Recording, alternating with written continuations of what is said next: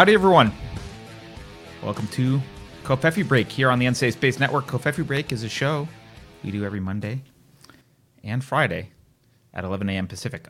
I'm Carter. Yes, I have been AWOL, but I am no longer AWOL. I am here. What's oh? I usually say the date. What's today? September 3rd. It's Friday, September 3rd. Um, yeah, it's a little bit less of a structured show, but it allows us to interact with you guys because we do it live. And I am almost always joined. At least one of us is always here. We're both here today. I'm almost always joined by Keri Smith, who is coming from an undisclosed location today. Keri. Hello, Carter. Howdy. We're going to see if this works because I have. Uh, hi, I'm on the road and I think I might be a bit delayed with the Wi Fi in this hotel. If that's the case, first of all, welcome back. Car. If you're you know delayed, we'll switch to just audio. No? That's okay. Welcome back, Kotter, from the show. I know that song. Okay. Is that what yeah. you're singing? Beverly and I Okay. made an image. We just put it up. Yeah. Beverly, put the image up. Magic Beverly, do your thing. I really wanted the audience. I wish they could sing the song, but uh, yeah, she helped me out. How come I don't have a fro? I'm a little bit. Oh, you're in it also. That's awesome. That's totally a you face, and if there's a hat involved. That is, that is excellent. and you've got the ruler. we should have put the whiteboard behind you. No frivolity. I don't think Kotter was Anyway, uh, I'm that kind of teacher. back. He wasn't really a So- disciplinarian, right? So he was he was okay. No, he was cool. Uh, So you've Can- been gone, and in that time, I got us banned. So yeah, from YouTube it wasn't Keri's weeks. fault. I mean, many things are often Keri's fault, and I love to blame her, but I can't really blame her for that. It was not Keri's fault. Uh, Susan, we can blame, uh, but we cannot blame Yeah. Keri. So, um, by the way, I do want to say to Maria uh, Marie Busky, she says "boo" to you. You know, I realized today. Have you ever thought of this, Keri? Boo What? and boo are spelled the same. Oh yeah. That's a silly thought, but yeah. Oh, I saw. So anybody that doesn't know that reference, I saw that this morning. It made me laugh so hard. There's a new Twitter account called the Ghost of Unsafe Space, and somebody made. I'm sure. I'm sure. I, I probably know. It's probably anyway. I'm not going to say, but they, someone made a little ghost, and with our colors, and it looks. It's pretty funny. I'm glad the Ghost of Unsafe. Space is on Twitter. You do okay. I know exactly who made it. a little ghost. yes, yeah, the ghost of uns. We I, we were trying we were trying to get the Twitter account back. We kind of gave up eventually. We filed the report with Better Business Bureau. Our original Twitter account, they just never gave us any reason. Basically, uh, it was just like you're banned. We appealed. We're like, what the hell? You didn't cite anything. They never cited a tweet. They never cited anything. They just it was just a generic ban. and ban, ban, ban. Every time we tried to appeal, ban, ban, ban. And then they finally sent us a thing saying, stop appealing because we're not listening. So then we filed the complaint with the Better Business Bureau. Then we waited for a while. And now, And then, I look, I don't believe in ghosts. So, well, so I don't let me know tell what you that guys. account what- is, but there's an account up that looks like it's the ghost of Unsafe Space. I don't know. a ghost.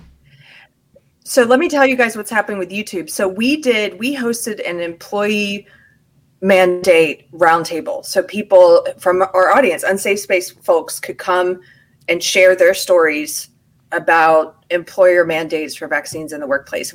We had five people who were brave enough, willing to put their themselves on camera. And this tells you how touchy this subject is. Four of them you, you know protected their identity we they didn't show their face they were audio only and we gave them fake names um, three of them were in the medicine or pharmaceutical like the medical or pharmaceutical or science fields i just think that's important because they always try to make make it out like it's some kind of anti-science position if you can't or don't want to get this vaccine um, at this time and that's just not true some of the smartest people i know have not have chosen not to take it or take it yet, right? And so we have these people share their stories and some of them, you know, are, are one person said, you know, I, am going to have a week before I lose my job. Another person's uh, husband has a blood platelet platelet disorder, which prevents him from taking it unless he wants to put his life at risk. It's like, so there's all these different cases, and and uh, just by sharing their personal stories, these these anecdotes, the things that they're going through, truth, sharing the truth. YouTube pulled the video down within an hour or two and then they gave us a two week su- suspension. This is our second strike, which means we cannot get another strike or we'll be gone permanently. We cannot get another strike until one of the, the first strike falls off. And um, so until then, we're going to be streaming elsewhere. And we we uploaded that video at Odysee. I think this is a great time to kind of promote Odysee and maybe get more people switched over to watching there. You can give super chats on Odysee now, isn't that right? You can, although I'm going to not promote. I mean, yeah. Odysee, yes, go there if you want to go to Odysee, absolutely. But the thing I'm going to really push, and I'm glad you brought it up, go to unsafespace.com. We have decided that we will just always be there. And right now, even on unsafespace.com, you can be watching this. It's granted we're streaming from the Clips channel right now on YouTube, so there's no super chats because our other channel, as Keri just mentioned, was banned. But we are streaming. There's a chat box. It's the same experience as YouTube, but it's from our website, and that allows us to swap things. If Odysee's working better or stuff stuff starts working, we switch to Odysee. There's another uh, couple platforms that we're looking at. If you like Odysee, absolutely go to Odysee. We love it. Go watch us there. Um, but I would really encourage people just get in the habit of start doing it on our website because wherever we are, it will be on our website.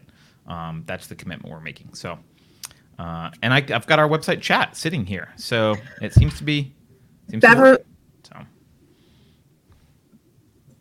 in the meantime, since we're on our uh, uh, uh, Clips channel, I don't know if you guys know, but they've permanently demonetized our Clips channel just preemptively out the gate. You will never be able to do super chats here. Yeah, they never. So we're it. taking star chats today. If you would like to give a star chat, yeah, if you would like to give a star chat and support the show financially, if you're able to do that, you are welcome to do that over at Subscribestar, our unsafe space unsafe space page on Subscribestar, and Beverly's going to be sending us those so we can read them.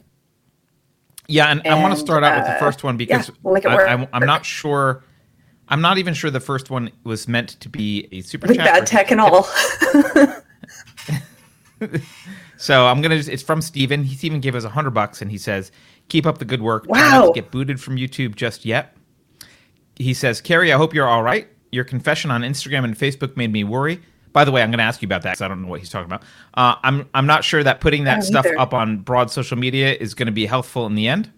Carter, I bought Von Mises Human Action, really dense. LOL. Hope you are both well, Stephen. So thank you, Stephen. That was generous. I don't know what you're talking about with respect to Keri, but I do know that Human Action is indeed dense, but you will enjoy it.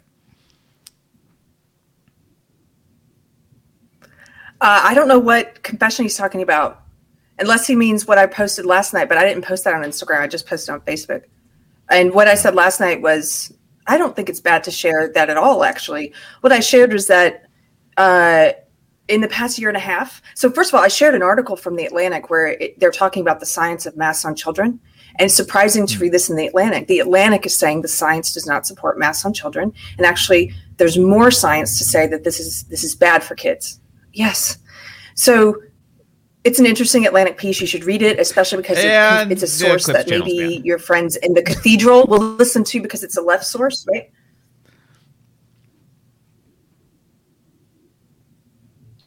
Just right now? No, I'm kidding. I'm kidding. Uh, the delay is really bad, so sometimes I'm jumping in to say something and I realize that you hear it four seconds later. So I'll shut up. I was joking. Continue.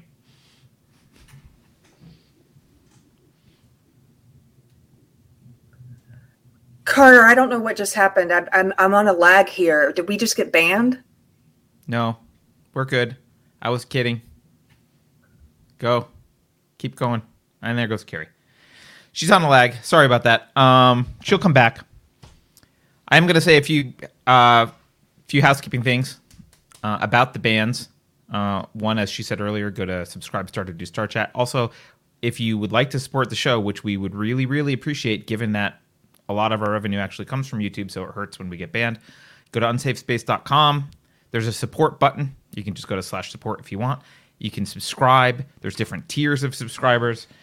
If you subscribe at the apostate level or above, you get this cool mug sent to you, um, which is not actually a grenade, but does make TSA wet their pants. Um, also, the Twitter account we were talking about, I realized we should give you the URL. It's it's you know the previous Twitter account was spelled unsafe space. This one is cleverly spelled underscore unsafe space.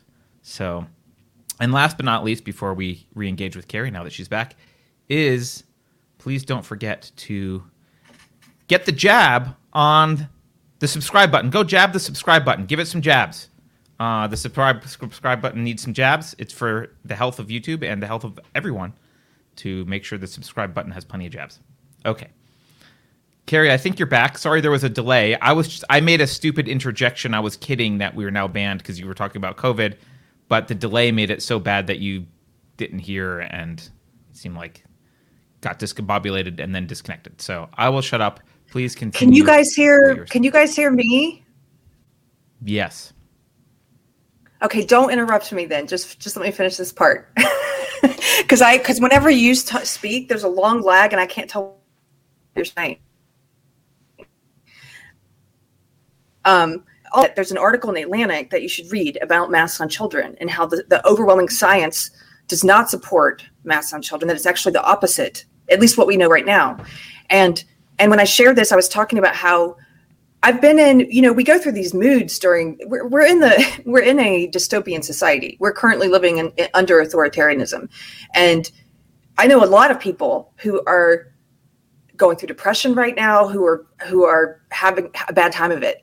And I tend to go through uh, ups and downs with it. And the past few days, I was definitely in more of a funk, more of a misanthropic funk of, you know, it's been a year and a half that we've had people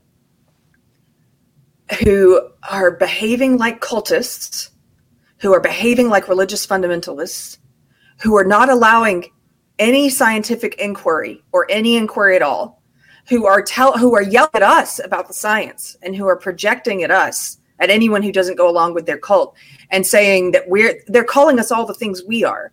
I mean, they are. They're calling us all the things they're. They're saying you're anti-science, you're Kool-Aid drinkers, you're uh, in a cult, you're all, all this stuff. And so most of the people I know who are not in that little cult, and that's a whole span of people. We're not one huge, we're not one tribe. It's like a lot of different beliefs and a lot of different reasons why people maybe have not fallen in lockstep with everything.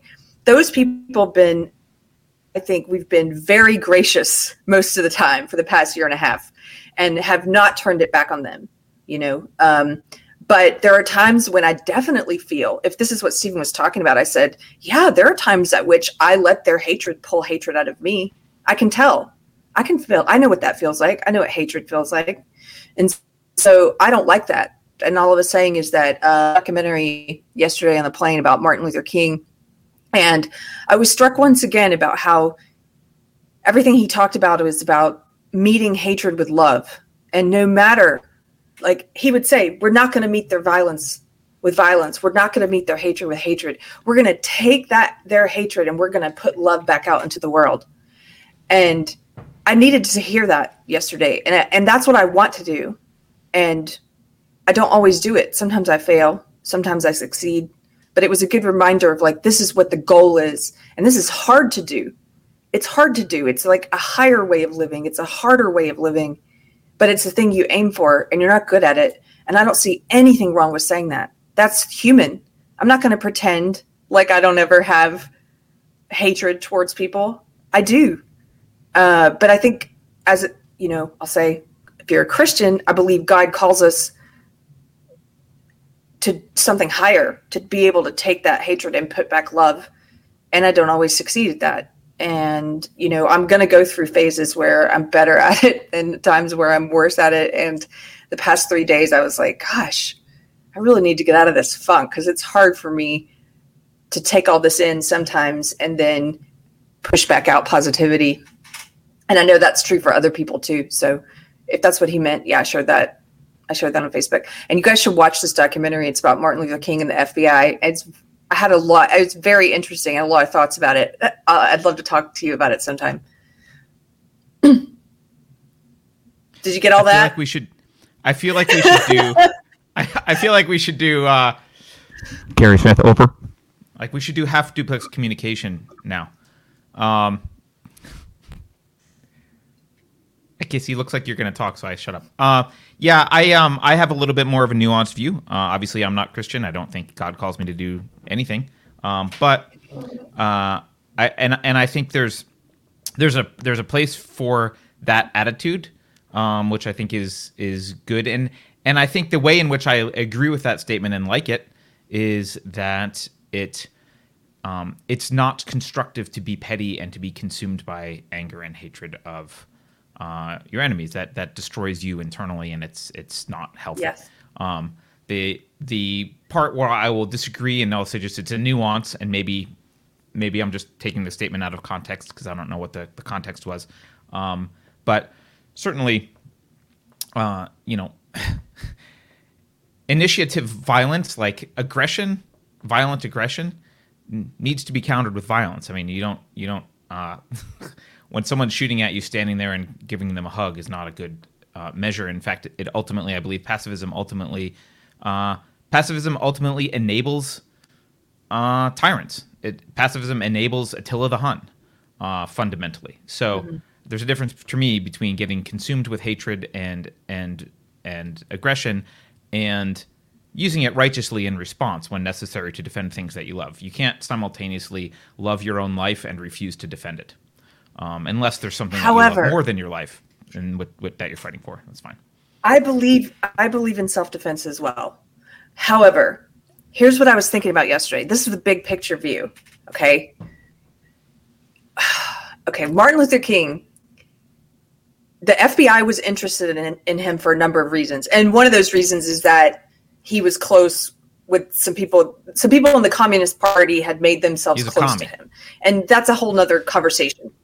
That's a whole nother conversation. I don't even. I'll touch that later. But one of the reasons the FBI was interested in him, like they were interested in John Lennon and other people, is because he had a lot of cultural power. He was seen as a moral leader, a lot of cultural power, and people followed him. He was a leader and he was a shepherd. And so as I was watching, I was thinking, we don't have a leader right like him right now. And I think I think we need one. We're at a time where um, we are similarly fighting injustices in society, violations of civil rights and civil liberties, and it doesn't always call for a politician. It it calls sometimes for a spiritual or moral leader. And the other thing about his movement was that it was based, the roots of it were in Christianity. He was a preacher, his dad was a preacher, and there was a narrator at the beginning of the documentary who was talking about um, how the movement didn't make sense at the time to the establishment because it wasn't about science or politics. It was about faith. It was about faith in God to carry us through. And and I think that we are starving for a moral or spiritual leader right now to to counter to push back against this evil woke communist you know identitarian co- collectivist ideology and to push back against the covid communism. We need someone like that who is not from politics and is not in my opinion you, you may disagree but i think i think that we're starving for that kind of leader. And i was thinking about all the different leaders in the wrong wrong thinker movement. And i don't think we've I don't think any of those people fit the bill yet. We haven't seen who that person is yet. And i think that personally i think they need to be grounded in faith because i think it needs to be outside the system and it needs to be more of a of a, of a moral thing. And i think and to get back to what you're saying i'm sorry that was a long thing carter but the thing about self-defense so when he went out when they would do the marches he would tell people don't he would tell them we need to dress a certain way. We need to act. He's like you need to present yourself as uh, neat and uh, patriotic and sane and reasonable because we are and i think whoever this leader is whatever the movement is it can't be it can't be partisan. If i were leading this movement i would say at our marches i would say dress neat dress patriotic dress uh, you want to you want to seem reasonable and sane because we are. And hey by the way don't wear your trump stuff. Don't wear your bernie stuff. Don't wear your your partisan stuff. Don't wear any red blue party nothing po- political. Don't do that because that lets them divide us. That helps them divide us and put us in a box and make it some political thing. No, it it simply needs to be a movement for the people without any kind of label on it in terms of right or left, Republican, Democrat, Bernie, Trump, whoever. Like take that out of it.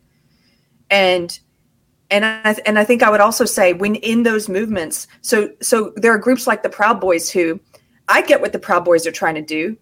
I like those guys. I, I don't believe the media smears about them. I know what they're trying to do. They believe in self defense. But I would also say, don't come, or you can come, but don't wear your Proud Boy stuff. And you know what? If somebody attacks you at our movement, let them attack you.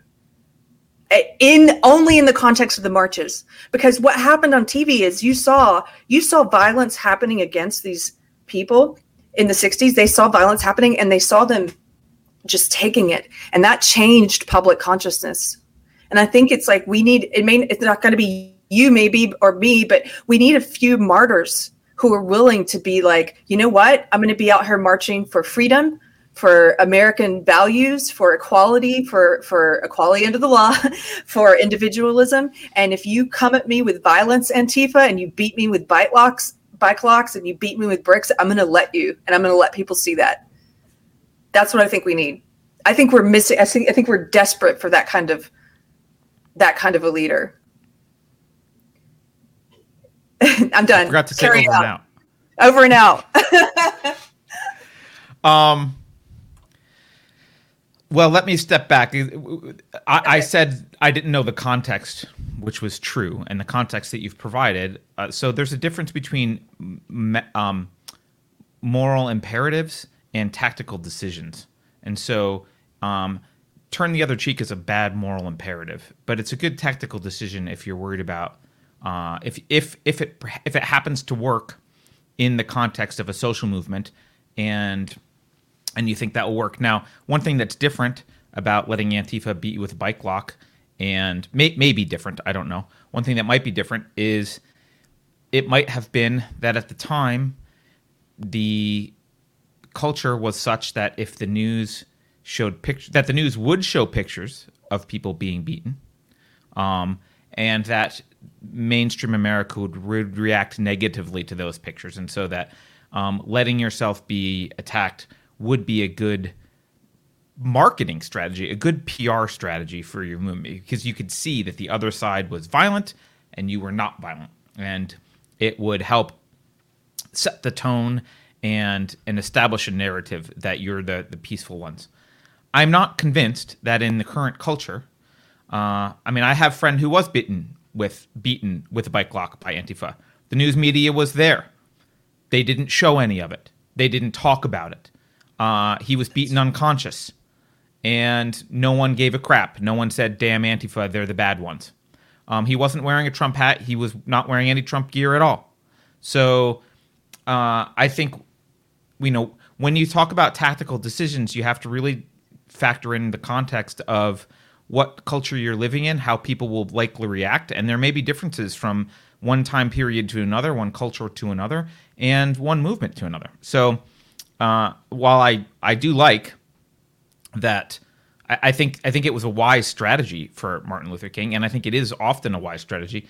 I'm not sure, and I'm not a PR tactician, so I'm not saying it is or isn't a wise strategy. I don't know what right. the best strategy is to get sympathy from the masses at this moment for your treatment. They don't seem to be particularly sympathetic to anyone who, for example, uh, gets COVID after um, yeah not following the narrative like the the mandates. They don't seem to be sympathetic to anyone who loses their business because they kept it open. They don't seem to be sympathetic to anyone who gets attacked by Antifa. Um, so I don't know. Um, yeah, I, I don't know what the answer to that is. I will say, I also want to say, I, I, obviously, I disagree that Christianity should be the backbone or that this should be spiritual, but I do agree it shouldn't be political. Uh, and and you know, when we talked about, when we talked about, well, from the beginning of Unsafe Space, um, you go read the about section. Um, you know, we're really about the ideas and the philosophy and the morals of uh, the foundations of America, which I know a lot of Christians will say they're Christian morals. Um, but I disagree. I don't think the the morals are inherently. I don't think Christianity is the differentiating factor between the U.S. and other countries. I don't think that's what made like. So I, I disagree that they're inherently religious, but we can put that aside. It doesn't matter where you think they came from or whatever.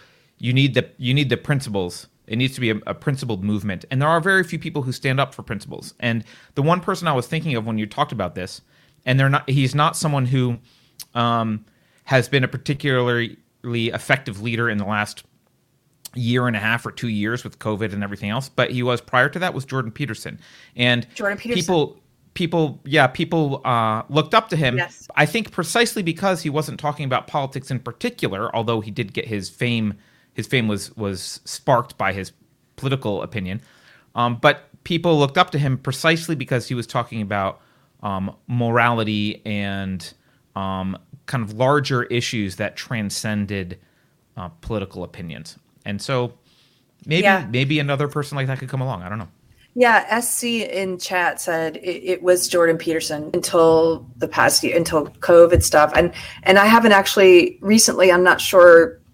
I haven't been following him as closely as I used to, so I haven't seen if he's talked about COVID tyranny or not. But um, but but yeah, I do think it's. I think you're right, SC, and I think you're right, Carter. I think it was him. That's why he resonated so much, is because he was talking about philosophy and a way of being, and it wasn't a partisan thing, and it was it was that to me. That's unity. That's you can come, you can get rid of, you can leave all these boxes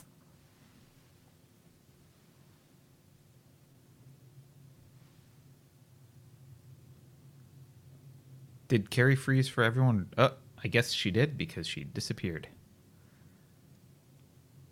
Alrighty. Well, I guess it's a good time for a transition. Maybe I'll read some super chats. Um, also, it's a good time to remind you of book club. Our next book club is September 19th. It is Neuromancer by William Gibson, um, which I don't know nothing. I know nothing about. I know nothing about the cyberpunk genre. It appears to be kind of the uh, I don't want to say seminal work, but maybe the the one of the first one of the early inspirations for cyberpunk. Anyway, that's on September 19th and October 24th. It's Texit by Daniel Miller. That's the um, that's the Texit one, or that's the next one. So those are the next two book clubs. I'll read some super chats, uh, or at least one. What do we got here? We have one from. It's not a super chat. They're star chats. For those of you just joining, if you want to do a super chat, uh, you've got to go to subscribe star to do it and just put the put some a tip in the tip jar and leave a note. Uh, we are broadcasting from an unmonetized channel at the moment. Uh, Rebecca P uh, gives us 25 bucks. Thanks, Rebecca. And she says, just wanted to say I'm proud of you for again getting booted from YouTube. Uh, here's some money to make up for the monetary loss. Star chat, yay. Well, thank you, Rebecca. Uh, I'd like to be proud of getting for, booted from YouTube, but I wasn't involved. And uh, frankly, it's quite easy to get booted from YouTube. You just have to say some kind of wrong thing. Um, and in actually, since we're we circled back to the booting uh, from YouTube, I'll share this story this morning. Um, my wife went to, we had another OBGYN checkup for the birth, and I couldn't go. They wouldn't let me in anyway, and I couldn't go. So she, she was on her way, and I said, "Well, what's what are they going to do? Because they're not, they weren't going to do an ultrasound." I said, "What are they going to do?" And she said, I, "I don't know." And I said, "They'll probably just yell at you for not getting your COVID vaccine." Um, and she went and she came back and she said, "I said, what did they do?" And she said, "They mostly just yelled at me for not getting my COVID vaccine." And uh, and she said that the doctor, the doctor was urging her, and the, it, I- I know most people haven't met my wife. Some people know her, but uh, most people obviously don't know who, know what she's like. She's extremely calm and extremely rational, and she she says, "Well, uh, you know, I've interviewed. This is true with with her other job. She says, "Well, I've interviewed experts for the past six months or so, various experts on uh, the vaccines, and um, and I've, you know, based on pregnancy and whatever their the consensus is that I really should should hold off. And they said, no, we're the experts. Because of course the experts she's talking about are Chinese. She's she's like interviewing experts that are Chinese in the Chinese medical establishment, and the uh, and they said no, we're the experts. We're the American blah blah blah blah blah blah blah. Uh, I told her to tell them that that was racist, but she didn't want to go there because uh, I thought that would be fun. But yeah, that's the status uh, of what's going on. They just yell at pregnant women now for not getting the vaccine. Um, and then they tried to tell her that if the baby got COVID, she would have to be separated from the baby for 14 days. And I said, on whose authority? We don't have to separate from our baby. like, you can tell us that we have to be separated, but no one can force you to do that. Anyway, I'm going to get us banned. I'm going to get this channel banned if I'm not careful. Uh, all right. Well, while Keri's, while we're waiting for Keri, I'll share some other stuff. I was out, as many of you have noticed. I was not around for the last couple Covfefe breaks. Um, and I returned the other day from my isolation and and uh, I found out something about Joe Rogan. Uh, according, I got this alert on my phone. Here's the alert from Newsbreak. This is what I got on my phone. This is a screen capture. Joe Rogan says he tested positive for COVID 19, took unproven horse dewormer, ivermectin. Now, ivermectin is a is a uh, is a drug for uh, it's an antiparasitic that's used in humans, uh, but obviously also uh, for animals. And so they've they've said, hey, he he's using an unproven horse dewormer. This is how they worded it. And instead of fighting this, I thought to myself, maybe I'll just you know research. Maybe I'm just going to go with this. Joe Rogan is a crazy man. He's taking unproven horse dewormers. What are the other crazy things Joe Rogan has done? So I I started researching, and here are some other things that crazy Joe Rogan has done. Uh, first, um, he sometimes he eats synthetic willow bark, uh, claiming it will help him with his headaches. So that's a crazy thing to do. Uh, clearly, the guy's insane. Uh, I also found out that he occasionally he drapes cow skin on himself before he goes outside. That just sounds gross, and um, I don't know why he would do that kind of a thing, but he does that as well. So you stay away from this guy. This guy's crazy. I mean, it started with the horse dewormer, right? Um, I, I, did some more research. Uh, it turns out that he he also sometimes adds bee secretions, like secretions from these insects, bees, to his tea. He says it's for flavor, which also just sounds pretty gross and crazy to me. Um, I really was disturbed to, to, find this stuff out about this guy. Uh, he also admits to having uh, once crushed uh, cochineal bugs uh, into uh, to make his homemade Valentine's Day dessert um, for aesthetic purposes. I don't know what that's all about at all. But crushing bugs, like using crushed up bug juice in food, just sounds. I mean, maybe he's into the Great Reset stuff, but that sounded weird. And the, the last thing that was really disturbing to me that I found out Joe Rogan did was uh, he apparently he brushes his teeth with a byproduct of the industrial fertilizer production process. So he is he's really a crazy guy that does all this disgusting, horrible stuff I mean, that just looks dumb. Who would brush their teeth with the byproduct of an industrial fertilizer production process? It's just stupid. So, um, I just want to share that with you so you can stay the hell away from this Joe Rogan guy because clearly he's crazy. Keri, welcome back. uh, I found out recently that I've been drinking the same liquid that my dog drinks. It's called H2O. And it, that sounds chemical. It sounds chemical. it's a chemical. mm-hmm. I, yeah, I missed that, but I came into the tele and pretty funny. I just went with it. They were like Joe Rogan's crazy, so I I found some other crazy. I'm sorry that they were mostly dad jokes, but that you get what you pay for, guys. Um, so I like it.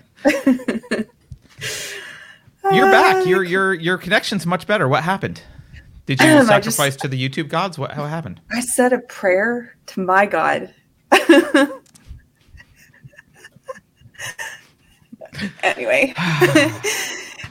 Carter, I I really because because I was in this funk about people for a couple days, I kind of just was thinking I just want to have fun with Carter today. And you know, the the I like that you came up with the dad jokes. It's fun. And I think people people need it. Like I said, I've been talking to friends who are depressed and stuff, and I think people are just, you know, they get tired. They get.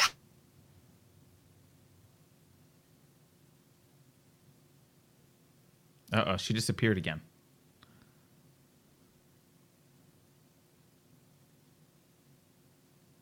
Rock's lexicon.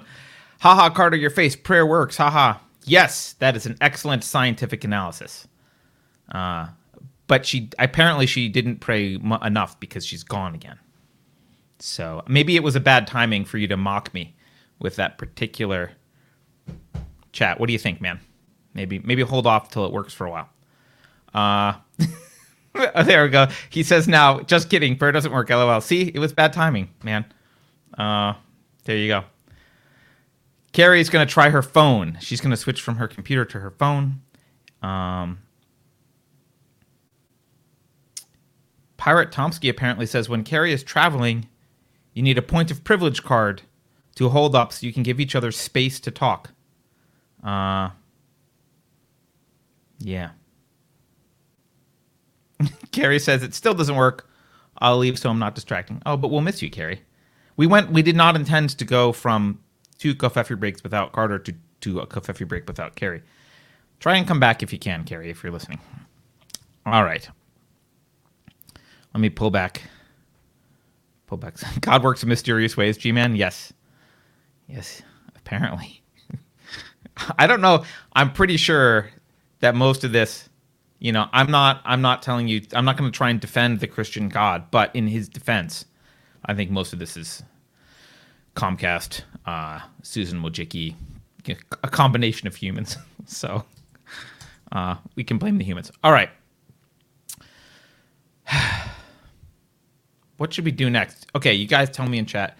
Do you want to talk about helicopters or ice cream? Oh, Keri's back. Okay, I'm trying my phone, and if this doesn't work, I'll leave for good, so I'm not distracting. But this Okay, seems to be seems to be good. better Your than the picture is so your phone picture is always so much better than your computer. It's like night and day. Well, thank you guys for being patient. I'm sorry for all the problems. I'm in Idaho, by the way. Is it beautiful? It's beautiful, and I wanted to say I'm going to try to do a meetup. If there's uh, on Monday evening in Spokane, Washington. So if you live in Spokane and you want to get together, I'm not 100% sure we're doing this, but probably doing it. If you want to get together and you live in Spokane, email speak at unsafespace.com and put in the subject line, I'm in Spokane. Like, let me know the details and I'll let you know. And meet up. Yeah. Cool. Uh, I'm so I'm like I I love your phone. I wish we could get your phone to work all the time. you like, It's like the video quality is it's like it's like you went from the 80s to the 2020s in like just by switching from I don't know Yeah, what it but- with your the 80s are cool. Yeah, but they're they're grainy. As much as I love the 80s, you got to admit they're a little bit grainy. Okay. Keri, I was just asking people in chat if they wanted to talk about ice cream or or helicopters. Do you have a preference? Uh, ice cream. All right. Um, I don't know if Beverly can pull this up, but I think she can. Beverly, can you pull up the Wall Street Journal article about McDonald's? See if it see if it works. If you can't, you might have to have the subscription enabled to read it, which I have. Doesn't- Doesn't McDonald's make their ice cream out of potato powder? It's like potato I think shake. I think I don't remember if it was McDonald's or Burger King, but I I do believe in the 80s, I think one of them had to officially change their name from milkshake to thick shake because there wasn't dairy product in it. Gross. Um, if I remember Thick correctly, shake. don't quote me on that, but you might want to look it up. Uh, okay, Beverly says we need the subscription, so I will just pull it up. Hold on for a second. Uh, Wall Street Journal, blah blah blah blah. blah. yeah, I Oh, think it was the. probably is not going to work. Hold on, keep going. I think it was the movie uh, Super Size Me. May, wasn't it? Somebody rem- or maybe it was. There was a book I read called Fast Food Nation. I think it was that book. oh, and it talked about how a lot of the, the fast food companies they would and to save on cost they started making their milkshakes with potato pow- like powder made from potatoes so it's like it wasn't even it's like oh so it's even more carby too you know it's like Yeah, Gross. you're not getting the thing that you thought. Okay, let's try this. So here's here's me in large screen, and here is The Wall Street Journal article. Here we go. So, McDonald's McFlurry. I don't know what a McFlurry is. It looks like some kind of ice cream with crap in it. So, I'm sorry, I'm not a McDonald's expert. I don't do a lot of fast food. Although I did have Wendy's the other day for the first time in like 15 years. Uh, but um, apparently, a McFlurry is an ice cream thing. McDonald's McFlurry machine is broken again. So apparently, they have they're having trouble with their McFlurry machines, and um, the FTC is now on it. We're not going to read the whole article. We're just going to read a highlighted section because there's no reason to read this entire ridiculousness. But here's the highlighted section. The FTC reached out to McDonald's franchises this summer seeking information on what exactly is going on with the broken ice cream machine problem, according to a letter it sent, viewed by the Wall Street Journal and people familiar with the matter. I um this is how you know that you are in the final stages of a decaying empire. You have uh just this is this is a reminder. Uh, no matter who you are, if you pay taxes, or actually even if you don't because you pay through inflation, um, you support financially the Federal Trade Commission, and they are spending your money to make sure that people who reg- who frequent fast food establishments and cannot get their ice cream this summer because of broken machines, they're going to make sure that authority daddy comes and wags his nasty finger at McDonald's and says he's very disappointed in them, maybe fines them. Who knows? Who knows? But don't worry, farm animals. Bah, excuse me. Um, you are being taken care of by your farmers. they are taking care of you. Uh, fear not. You don't have to worry about how to live your life or do anything. In fact, they will make sure you get your ice cream and you don't have to wait too long. Uh, and you know, the rest of us, we're going to go form a free country somewhere where people take care of themselves. Uh, this is just this is just one of the most uh, poignant examples to me of what is wrong with I hate to say people, but culture today, I'll say. Uh, what is what is wrong? Look, you can't have freedom without responsibility, and one of the ways they're they're intertwined, right? Uh, if you if you want freedom, you got to accept responsibility. In fact, that's often how you get freedom. Um, take uh, being a kid or having a job. The more responsibility you accept, generally, and the more you execute on it and take accountability and ownership over what you've done, the more you're given freedom. That's how it works. Um, and it actually works. Uh, it works that way in the rest of the world as well. Uh, and so the more, and it works in reverse. The more you relinquish your responsibility, and you and you say, well. Uh, I'm not responsible for picking my right the fast food establishment that best serves my ice cream needs without some intervention from men with guns. By the way, I'm sure the FTC has has people with guns. They probably can carry guns onto planes. They probably have the ability to do that because it's the FTC. They're a three-letter agency. Um, you know, the Department of Agriculture has guns. I'm sure they have guns um, and little SWAT teams and stuff, and uh, they're gonna they're gonna take care of you. So I, if you you know, if you're going to relinquish responsibility for your own ice cream needs, do not be shocked that you have no freedom. There's no they they go together, guys. They go together. And here we are. I just don't know. I'm sorry, I looked distracted. I was pulling up the chat so I could see who was here today. That's okay. And I just don't know what else to say about this, Keri. I, also when you said McDonald's, I, I started thinking and McFlurry's. I started thinking about the movie Coming to America, where remember they had the rest. Was it McDougal's? What was it called? M- McDowell's. McDowell's. yeah, McDowell's. And they have the golden arches, not the golden arcs. Right. Or whatever. Golden arcs, not the golden arches. Whichever one is. I don't know which one's which. Uh, yeah. you know what it made me think of also?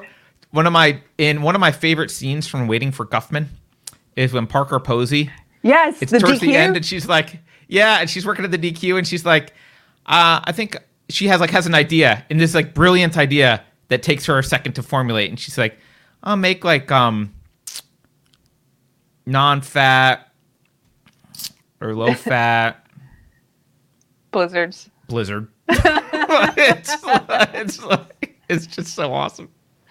I love when she does that. Uh, anyway, Well, also, uh, you also made me think about just just how big the government has gotten, and this is something I never really thought about until I started working with you and doing this show, and just just how just uh, just mammoth it is, and.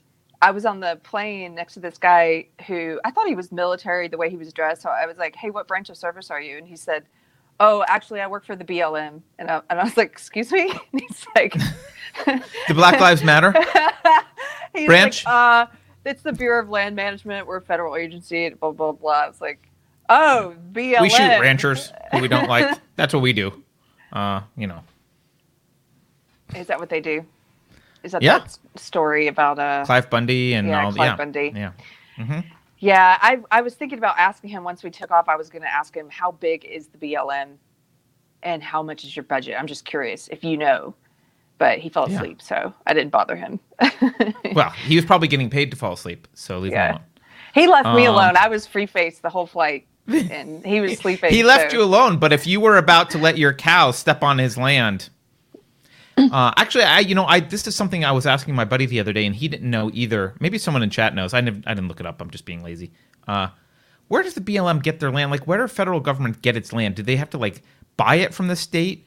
Do they lease it from states, or do they just commandeer it? Do they just like come in and say like this is ours, and they steal it from Nevada or whatever? I don't I don't know how that works. I don't know. Is it eminent domain? Do they just take it that way? I somebody in chat, Robert. Goodell says there are 440 federal agencies. Is that true? Oh, I'm sure.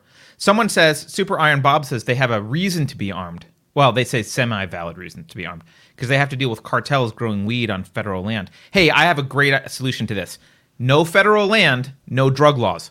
Boom! You don't need to arm the BLM. Done. In fact, you might not need a BLM. Look at that.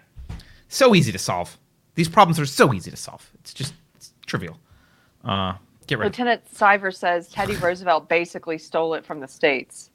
Oh, and okay. Thank you. That's not surprising. It was Teddy Roosevelt. He likes to hunt. He wanted his own hunting land. He stole it from the states. Thank you, Teddy Roosevelt. Um, Super Iron Bob likes my solution.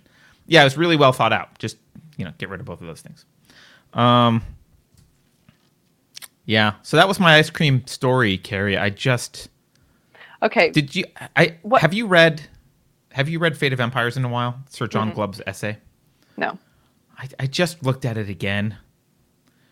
Just as a reminder, there's this. It's the stages of empire um, decline.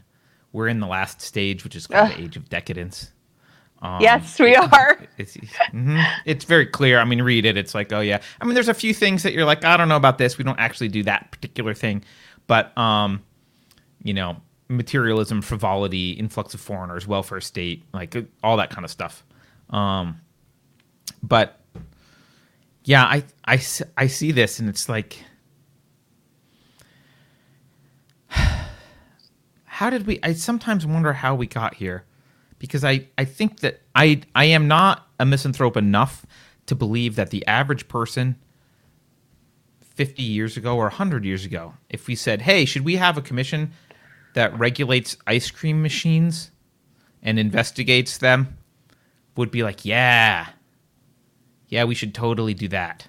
Even the progressives 100 years ago, I maybe they would have said yes, but I don't know. It's a it's a slow boil, like we've talked about before. Yeah, it's I know, culture a time, changes. yeah. There's so many things happening at once. You've got culture changing, but then you also have um, so much opulence and decadence and and opportunity and wealth and so many privileges that people get separated from what's important and they do, they're not grounded Yeah. anymore and as a christian would say they get separated from god an atheist like you would obviously phrase that differently but i think it's you get you get separated from what's important there was a song there was an old spiritual they were playing at the beginning of the mlk documentary i saw and the lyrics were oh god the lyrics almost made me cry it said god don't move the mountain just give me strength to climb. Oh, I remember that. And the song is that one. basically about how, and then I was reading some other verses about that song, and it's about like, um, because when times get too good, actually, there might even be a lyric in that song about when things get too good and too easy, we lose focus of what's important. And so the song's like, don't move the mountain, don't move the stumbling block away uh, out of my path. Just give me strength to climb it and to, and and so things things have been so good for so long here. The mountain's been moved. we don't have to think about how we get running water in the morning. You know, most of the world, it's their thoughts are consumed with surviving a lot more than ours are. And there's so many positives and benefits that come with that, but the, the negatives and some of the negatives I think is like we get so removed from from real life and from what's important that we don't even know we have that our tax money is going to pay for government agencies that are regulating ice cream and McDonald's. Like we don't even know that. you know? Yeah. Yeah. And and we'll justify it. I mean, a lot of people will be like, "Well, it makes sense because they have to." Like some people, you know, people will rationalize it now that they know because they don't want to be, they don't want to face the fact that it makes absolutely no sense. Yeah. Um, yeah, I, I, uh, I was talking to Josh Slocum actually last night about this, about um, how people get to, uh, people often substitute um, I'm trying to not betray some things in the conversation. People often substitute um, pomp and glitter and materialism for. Uh, we were using the word spiritual, but we're both atheists. But what we mean by that is like actual human connection and mm-hmm. principles and and values, right? And mm-hmm. where you're in a and in, when you're in a in a mode where you actually have meaning and values and principles that you live by, you the show demonstrating meaning doesn't require writing a huge check right it's the different the, the example i was gave him last night was it's the difference between i bought you a diamond bracelet for your birthday and i wrote you a poem about my love for you for Yes! birthday. right that's the difference That's the um, and we're in the diamond bracelet era right We and if you can't afford diamond- diamond it's cubic zirconia as long as it looks expensive nonsense, right? Oh Mm-hmm. my gosh! At the airport, we were watching. We we ate at a a little breakfast place in the airport, and we were talking. And you know, we've talked about addiction to social media before, and putting the phone Mm-hmm. down and stuff like that. And and we make a habit of putting the phone down when, it, when we eat. So it's like Mm-hmm. we're eating together, we're having conversation, and we're not distracted because you're there with that person. And I'm not saying this in, in I'm not saying this like I'm better than or anything. It, it's just that we noticed it. Sure were- Keri no, it's just this is the world we live in now where this is considered normal. There was a couple sitting near us and they were both each on their phone the whole time. He kept putting his down more than her. Uh, but there was no reason not to pick it up again because there was nothing to do with her. She was somewhere else. She was in her phone. And Right. not only was she in her phone, my husband was like, Watch, she's going to take photos now and post about what a great meal they're having together on their trip. And she did. And they did. did. They were weren't even having a conversation. She was on her phone. She was t- texting people. She was every once in a while she would show him, look what so and so said. Then she took a picture of her food. Then she made him pose for a bunch of pictures together. Then she goes right back on the phone where like, you know, so she could post them. We're at, having a great meal. I don't think they ever said like a sentence about anything. And that's considered normal. And that is the diamond bracelet over a poem. That's the diamond bracelet. It's like here on Facebook. Look how what a great time we're having and constantly documenting every second and also being on the phone const- you know there's no time during your day where you're just having conversation and enjoying things without having to have i don't know Yeah, no, we we do. We have a no phones at the table policy at our house for that exact reason. Um, 'cause that you can connect and like ask your child how her day was and have a conversation and get you know and have, have a conversation with each other about how your day was, um, which you absolutely can't do uh, if there's phones at the table. Um, in fact, I would recommend uh, get your phones out of the room Um, Look, get them. uh, if you have a Faraday cage, throw the phones in the Faraday cage. Uh, there's not a lot of decorative Faraday ca- Faraday cages, but you could make one maybe. Look, Maybe and we'll again, I don't know. I'm not putting myself outside of it. I I am addicted to the phone too. Eh, The difference is, I think some people they lo- they don't mind it. They don't see a problem with it. They don't have any desire not to be addicted to it. They, they the phone is like they're they're more addicted to that than their partner. It's like they would rather have the phone Sure. there. I mean, heroin addicts don't have a desire Right. to not be addicted to heroin either. It's- Somebody in the chat Yeah. says, "I'm okay with it. Phones are fun." I, I get it. You know, you know me. I'm on social media. I took a picture. We we went for a walk yesterday, and I took a picture. I shared that picture of the view, but I'm not on there all day. Like every like most of our day is not spent documenting for social media. It's like go, going for a walk. We went for a run this morning. That was so nice, and it's it's not a I don't know. I, I just think so much of the the superficial, the Instagram like uh, influencer kind of culture, and every meal has to be photographed, and every every thing has to be. But you're not. But what? But are you missing those real moments? Are you ever having real connection and conversation with the person that you're taking pictures of, or is it all the diamond bracelet? Is it all that? You know. Think about what you're doing and what's important. I know I'm talking to the our audience is great. I'm speaking to the choir. I, I I'm more scolding me so that I don't ever veer off into that place. You know. Yeah, look, I'm I'm probably a little bit in the other extreme. Like I can't stand like if there's a nice view or something, I almost never take a picture. I don't take pictures on vacation because I get distracted by having the phone out and worrying about what like the picture looks like. And I'm just, I just want to take it I just want to take it in. I'm like I'm not here. If I have my phone and I'm looking at if I'm looking at what I'm looking at but through a screen like this, then I'm not actually there. Um and I even, I, I, love of it. taking photos because then I have a bad memory, and then when I go back through, also like right now on this trip, I didn't bring Tiger with me, and so I have to keep pulling up pictures and looking at it. Right. Right. And ob- obviously, I'm, I mean, obviously, the reason we're having this discussion is because you do have a phone. There is value to having phones. Yeah. Like you do do things. Sometimes you do work or other things. Like there's plenty of times when I mean, my phone's sitting right here. Right. I mean, I yeah, I use my phone all the time. But there are moments. Uh, I, I think it's worth.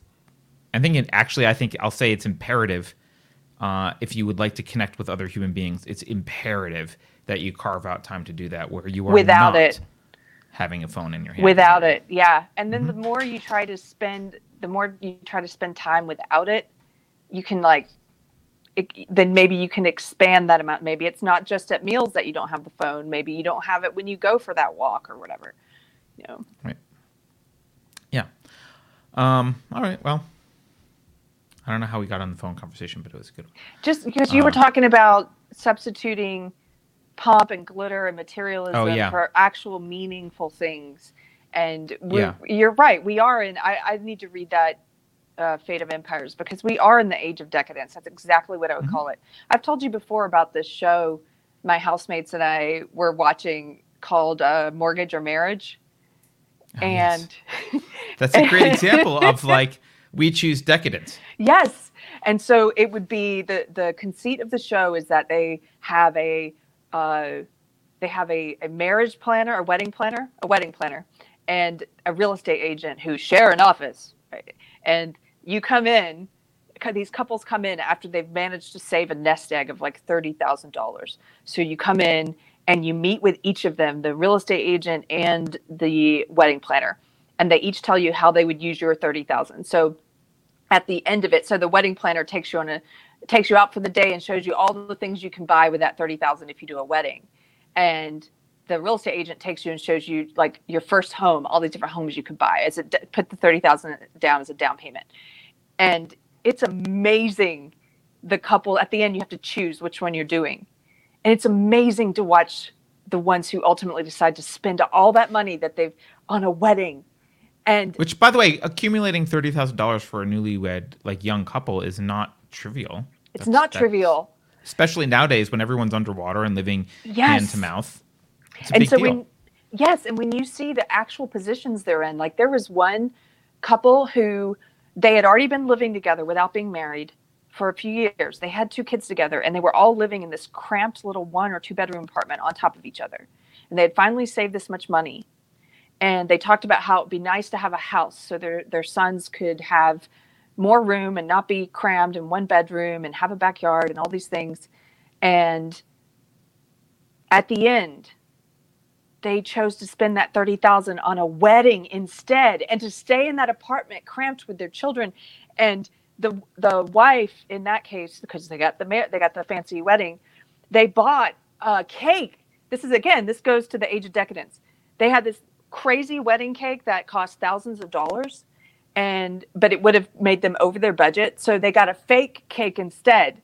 Made out of cardboard and it's like how did they get i'm sorry i don't want to for the ladies in the, the chat i'm sorry. How do you get over your $30000 budget for your wedding? Is how does that happen? Because they buy things like thousand dollar cake. This cake was made out of cardboard and it was like like up to the ceiling. And then and then so you serve like fake you serve like sheet cake instead but you, you and they all say this is a great instagrammable moment. There's so many parts during the show where they say we need to have this extra cost of having a food truck at your wedding because it'll be good Instagrammable moment, right? to get people. And by, by, the way, Robert Padella in chat points out that in this case, the cake actually is a lie. The cake is a lie. Um. It's a cardboard cake. It's a six hundred dollar cardboard cake, and and so that that is everything about that is about looks or what do you the the superficiality over substance and yeah. that is the age of decadence and and so i'm not saying look, I don't begrudge anybody's success. And if you have a lot of money to spend on a wedding, do it. Make it the wedding of your dreams. But if you're in a rock and a hard place and you're choosing between a home for you and your kids to have more space or spending it all in one day, you could buy the home and have a, a sweet, intimate, cheap wedding in the backyard of your new home. Why are you spending $30,000? On a horse-drawn carriage. That's the other thing Carter is in the show. They have like options like you can arrive at your wedding in a helicopter. Sorry. you can arrive at your wedding and get a great Instagrammable photo as you get off the helicopter, and there's 10 grand of your budget. Sorry. I'm done talking about. You got me on this subject. It is. We are in the age of decadence. Absolutely. And um, and decadence when you can't even afford it. When you've got thirty thousand and you're choosing yeah. to put it towards decadence rather than put it on something that you need. Well, so I actually actually Josh and I talked about this as well, and I think this is a thing when you are because we're in a culture in which because we're in a decadent culture in which materialism is the focus, um, and actually gaudiness or or ostentation is the focus. Like showing that you have money is the focus. When you do have money, you're comfortable enough in your um, in yourself and in your worth that you don't need to spend it to show it. Um, you don't feel like you have to show that you have money as much. Um, but when you don't have money and you're caught up in that culture, you're you make really bad financial decisions because you feel like you have to show that you're yeah. successful. And so you actually end up with this odd inversion. Not always. I mean, you, you know, you have the six million dollar Sean Parker wedding, right, or whatever. But yeah. um, you know, but you sometimes end up in this inversion where you have wealthier couples um, or wealthier people doing things that are actually much cheap and not much cheaper and not ostentatious at all, either for weddings or other events. And it's because they don't feel the need to show their success. Um, because probably because they show it in other ways. They probably have a Bugatti or whatever they're driving around. I don't know.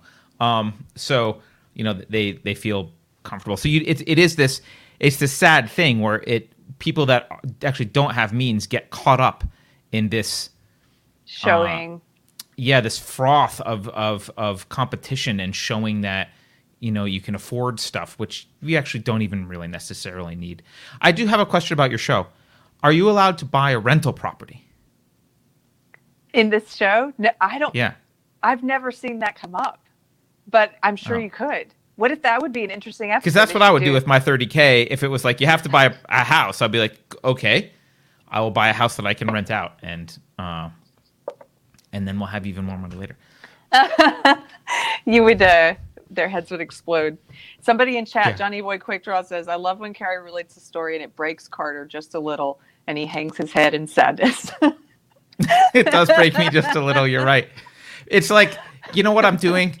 It's like the misanthropy has bubbled up to the surface, and I just like I give up for a moment, and then I like have to pick myself back up and be like, not all humans suck. And, like raise your head back up. There's good ones. And You should know not everyone chooses the 30k wedding. People, some people choose the home on the show.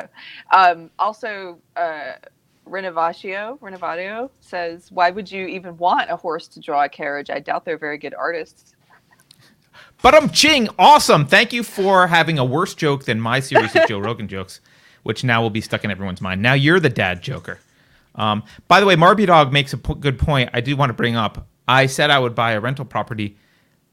I would have a few years ago. Now, uh, I I wouldn't buy a rental property. I don't know what I would do. Probably just buy a house if those are my options. Because uh, apparently, if you have a rental property, uh, the government can siphon money away from you by forcing you to let people live there for free now, uh, thanks to uh, all in the name of the coof.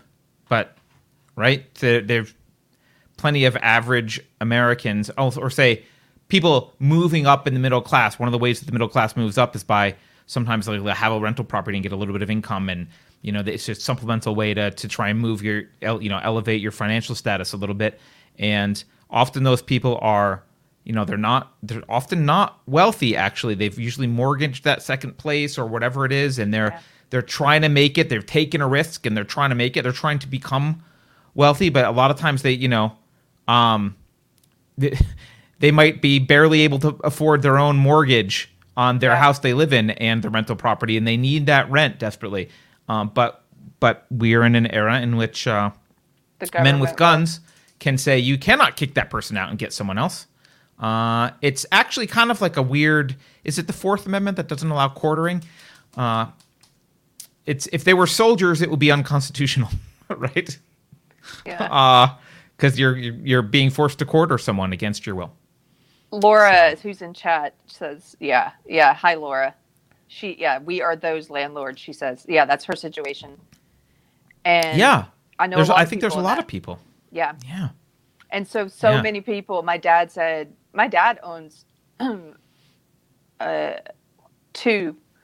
He's one of these landlords, makes income from it. Two little houses, you know, in the middle of nowhere, and he knows a lot of people like him who who manage to buy like a little property, fix it up, depend on the rental income, who are now selling to p- companies, corporations like BlackRock BlackRock. because yeah. yeah because they can't afford to take the hit if they get a tenant who can't pay the rent and the federal government has now said you can't evict them And BlackRock, when it's when it's time, BlackRock will uh, lobby the federal government to change the rules and let them kick Yeah. everyone out. So that, that that'll absolutely happen. By the way, it's the Third Amendment. I said fourth. That's the search and seizure one. Third Amendment. Thank you for reminding me. People. Sorry Matt- for getting the Constitution wrong. matt deckard says i wonder if they had let these rent rules apply to prostitution Actually, wait. I know that sounds funny, and it is. It's hilarious. Thank you, Matt Deckard. Pause for a moment.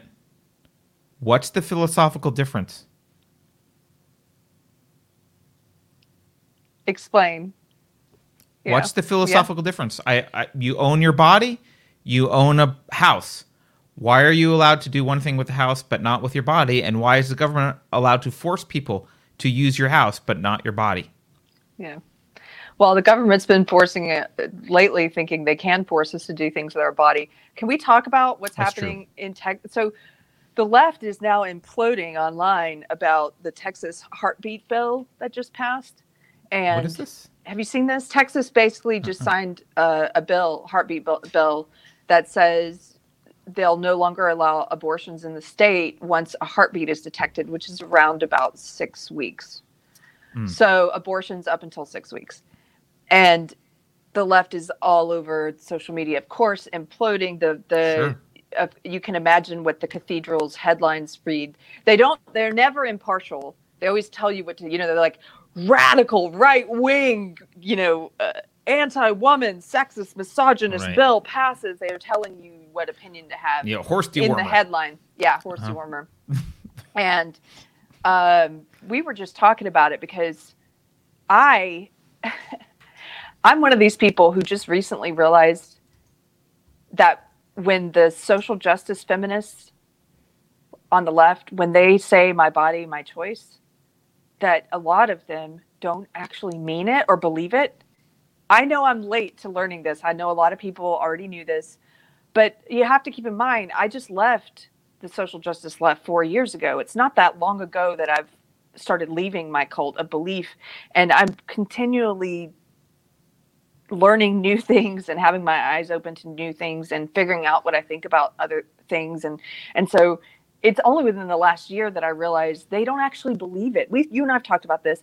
They say they say they use bodily autonomy as an argument because they know I believe in bodily autonomy and it will appeal to me. They know mm-hmm. people like you believe in bodily autonomy. So they will say my body, my choice for the people like us who actually care about bodily autonomy, but they don't mean it because they don't mean it when it comes to forced mask wearing or forced vaccinations. They don't give a crap about your body, your choice. They think the government should be able to force these things on you. So they're liars. Most of them are liars. And so now that I've had that awakening and I realized they're taking advantage of what I actually believe, my principled stance on bodily autonomy. And they don't share it. They're not principled. They're not principled. So now that they're back to yelling "my body, my choice" about Texas, I'm like, I can't even don't I'm, I can't be bothered with your hip- shut shut the f up. Well, this is this is the thing. This is how you know that it's all a farce because they're not even trying to reconcile that with what they said two weeks ago, right? Yeah. They're not they're not they're not trying to show that they are integrated somehow in a in a unified non-contradictory belief system. They're just like, "Oh yeah, 2 weeks ago it was uh, your body is ours, so it's our choice what you do with it. And now it's my body, my choice in this context, and uh, we're not going to bother trying to integrate those two. Um, yeah. So yeah, they don't. They don't even bother. I. They don't I, bother. I just. Su- Super Iron Bob says they mean my body, mm-hmm. my choice, but also your body, my choice. right. Well, actually, your body, my choice is the leftist position and has always been the leftist position. The only reason that they used my, as Keri said, the only reason they used my body, my choice is because they were trying to appeal to, to people. But they always have believed it's your body, my choice. That's always what they believe because they believe fundamentally in in collectivism, which can be distilled by the phrase "your body, my choice," "your life, my choice." That's what collectivism is. It's really your body, our choice. But uh, I mean, that's that's what they that's what they believe fundamentally. I I, I want to say something really quickly about abortion because I thought about this the other day. Now that you mentioned the Texas thing, I, I had seen a tweet or something about it. Um, because it because it spawned me to real. I saw someone complaining about it. I don't even remember whether they were on the pro life side or the pro choice side. Um, I know people don't like those characterizations, but bear with me for a minute. Um, I'm not going to get into my views on abortion. We've we've talked about that in previous episodes but I do I do find it frustrating that I see both sides grossly misrepresent the other side's argument all the time. Yes. Right. So you'll see the the left be like, um, you know, they'll they'll say that uh, the the left will be like, well, it's it's not it's not human. You, you know, it's it's not. Um, well, let's start with the right. The right will say, well, it's uh, it's a human right? And therefore you can't kill it. And the left will be like, well, it's not human, but they'll conflate human with alive, and so they'll they'll be like, what, what did I see the other day? I saw I, this is the tweet I saw. Some someone said, oh, um, a single cell life discovered on Mars. Yay, we discovered life. But also leftists would say, "Oh, six month old baby isn't, you know, fetus isn't isn't life." Isn't life. The left doesn't say it's not life. They say it's not like human enough. Like they say it doesn't have rights. That's the distinction. They don't even say it's not human. I think they would agree that it's human DNA. They just don't think that that they think you're allowed to kill a human under the circumstance where that human is what they would say parasitic on other on the woman, right? Like that's their position. There may be problems with that position, but that's their position. It's not that it's not life that it's not like that human or like that's not that's a misrepresentation of their their position. And I, I hear the right do that a lot. And I know the left does it all also with the right because they often uh, they often kind of mischaracterize it as always religious and always kind of mystical and and uh, anti-woman and and all that kind of stuff, which is not the the right's position is like, yeah, it is her body, it is her choice, but there's someone else involved. Like There's, a, there's like, another body. there's another person involved there's another body involved and like and that's their position and that's like also a reasonable position to have like both of those positions are somewhat reasonable at least on the surface and then you need to peel them apart but both sides just massively misrepresent the other side and so there's no reconciliation possible because no one's having a real conversation about it right. They're never. But see, that's that's the way they keep.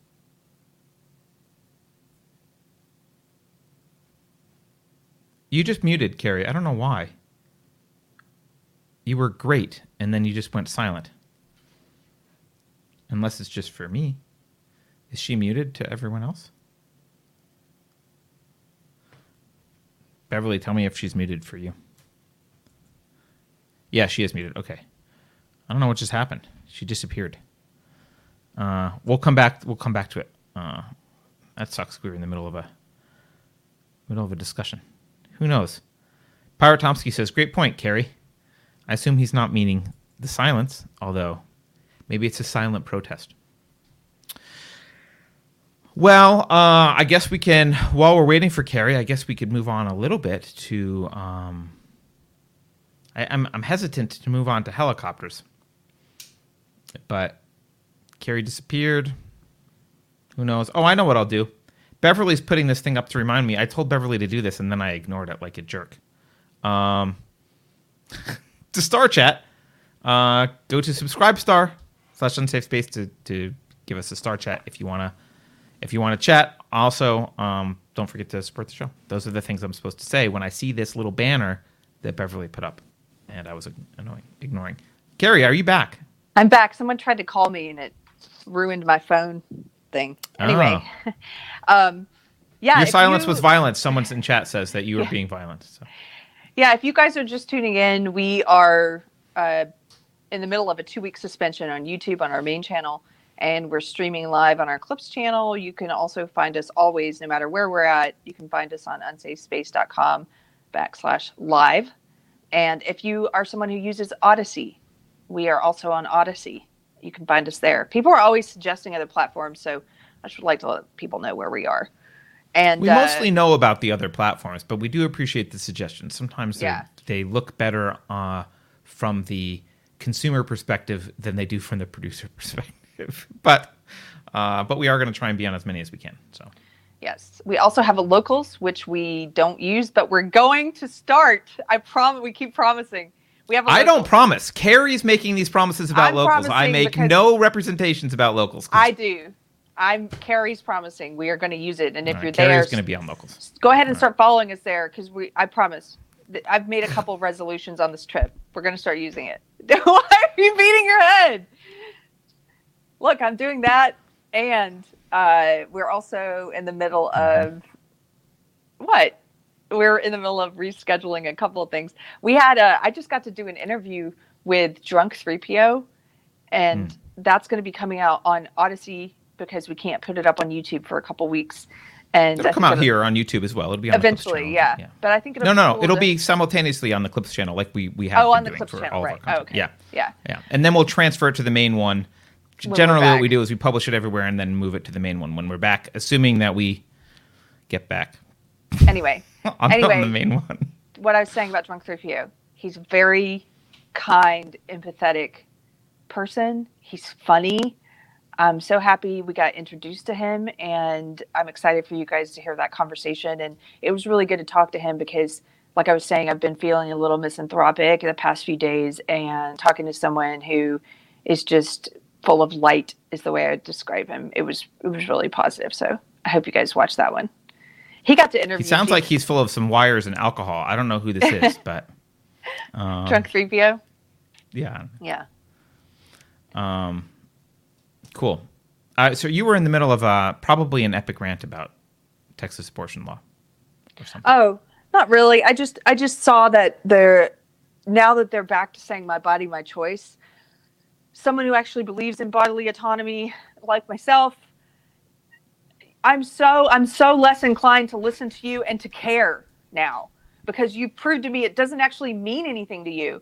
And if you're on Twitter and you're one of these blue checkmark influencers and you're, uh, uh, I don't know, you're part of the establishment and you're on there saying my body, my choice, and you expect me to care, the ACLU, oh my gosh, the ACLU is so gross. I mean, we know this. We know they abandoned civil liberties. Uh, Jason, Christ in chat, he sent me a screenshot of, and maybe he can, maybe Beverly can find this. I retweeted it. It's um, it's a screenshot of the ACLU, and they're talking about vaccine mandates.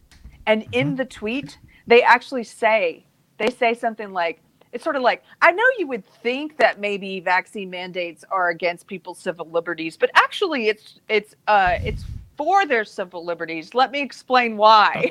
Uh-huh. right? Can you imagine? Actually, words have no meaning.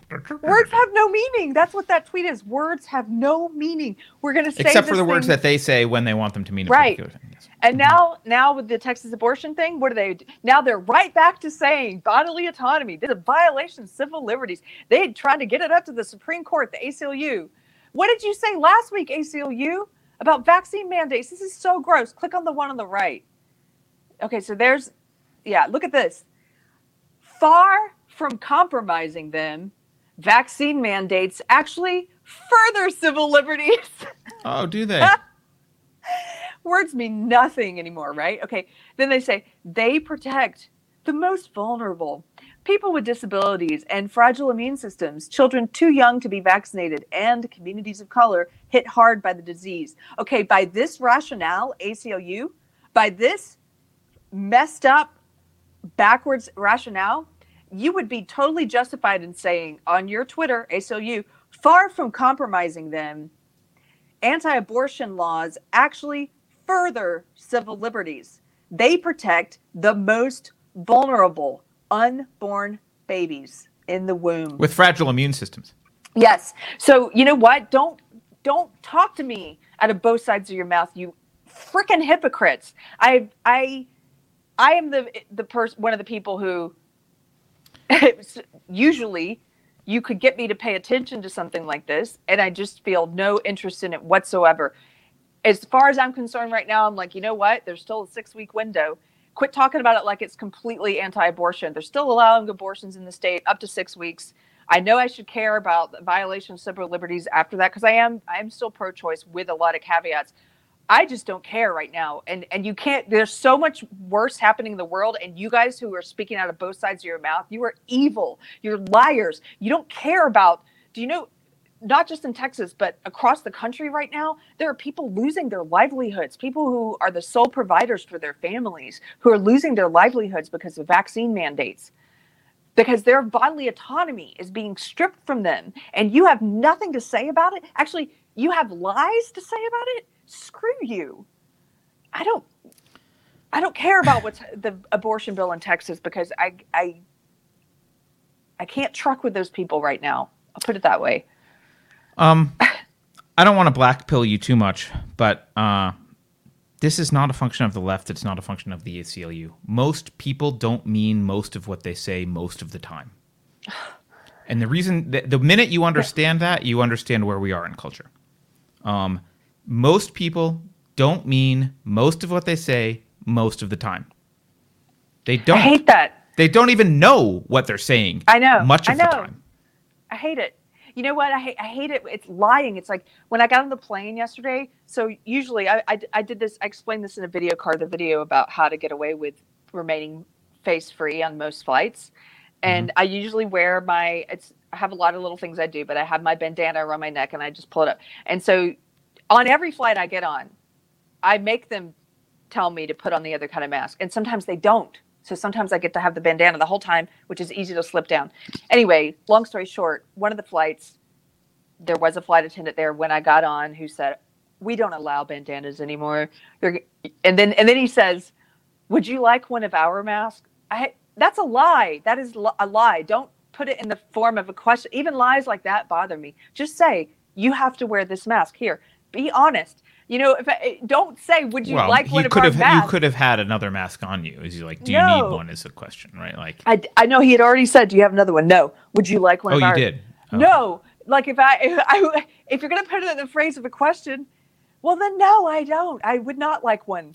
Like screw you. Just be be honest. Just say what you mean. Say, hey, you have to wear this one. Put this kind on. You know what Jason pointed out when we were coming back from the unspace unsafe space retreat in Texas was, and I hadn't noticed it. I'm glad he caught this. And I, but after he said this, I noticed that every airline saying this. They said federal law requires that you wear a mask. No, it doesn't. Federal regulation requires mm-hmm. that you wear a mask. There is no law mm-hmm. that you have to do it. It's a regulation, and it's a minor distinction and it's nuance, but I think it could potentially be an important one. This is not a law, it is a regulation. It is a regulatory body that has decided this. Congress didn't pass a law saying thou shalt wear masks on planes. Um, so yeah. I, I just I can I make a I know I know I blackpilled a, li- a little bit with the uh, no one people don't mean what they say anyway. No, I've learned that time, this year. I've learned that. I've learned a lot of hard well, lessons. Go ahead. You go ahead. No, I, I want to talk about the psychology of being shocked by stuff because I've been thinking about this too, and I've been thinking like, why are people perpetually shocked? And because people are, they're perpetually shocked. I can't believe someone's like, I can't believe CNN lied. It's like, oh my god, really? You can't believe CNN? I just like that was a major whack. Uh, I can't, I can't believe the CNN lied. So, I think there's a there's um there's self protection in shock.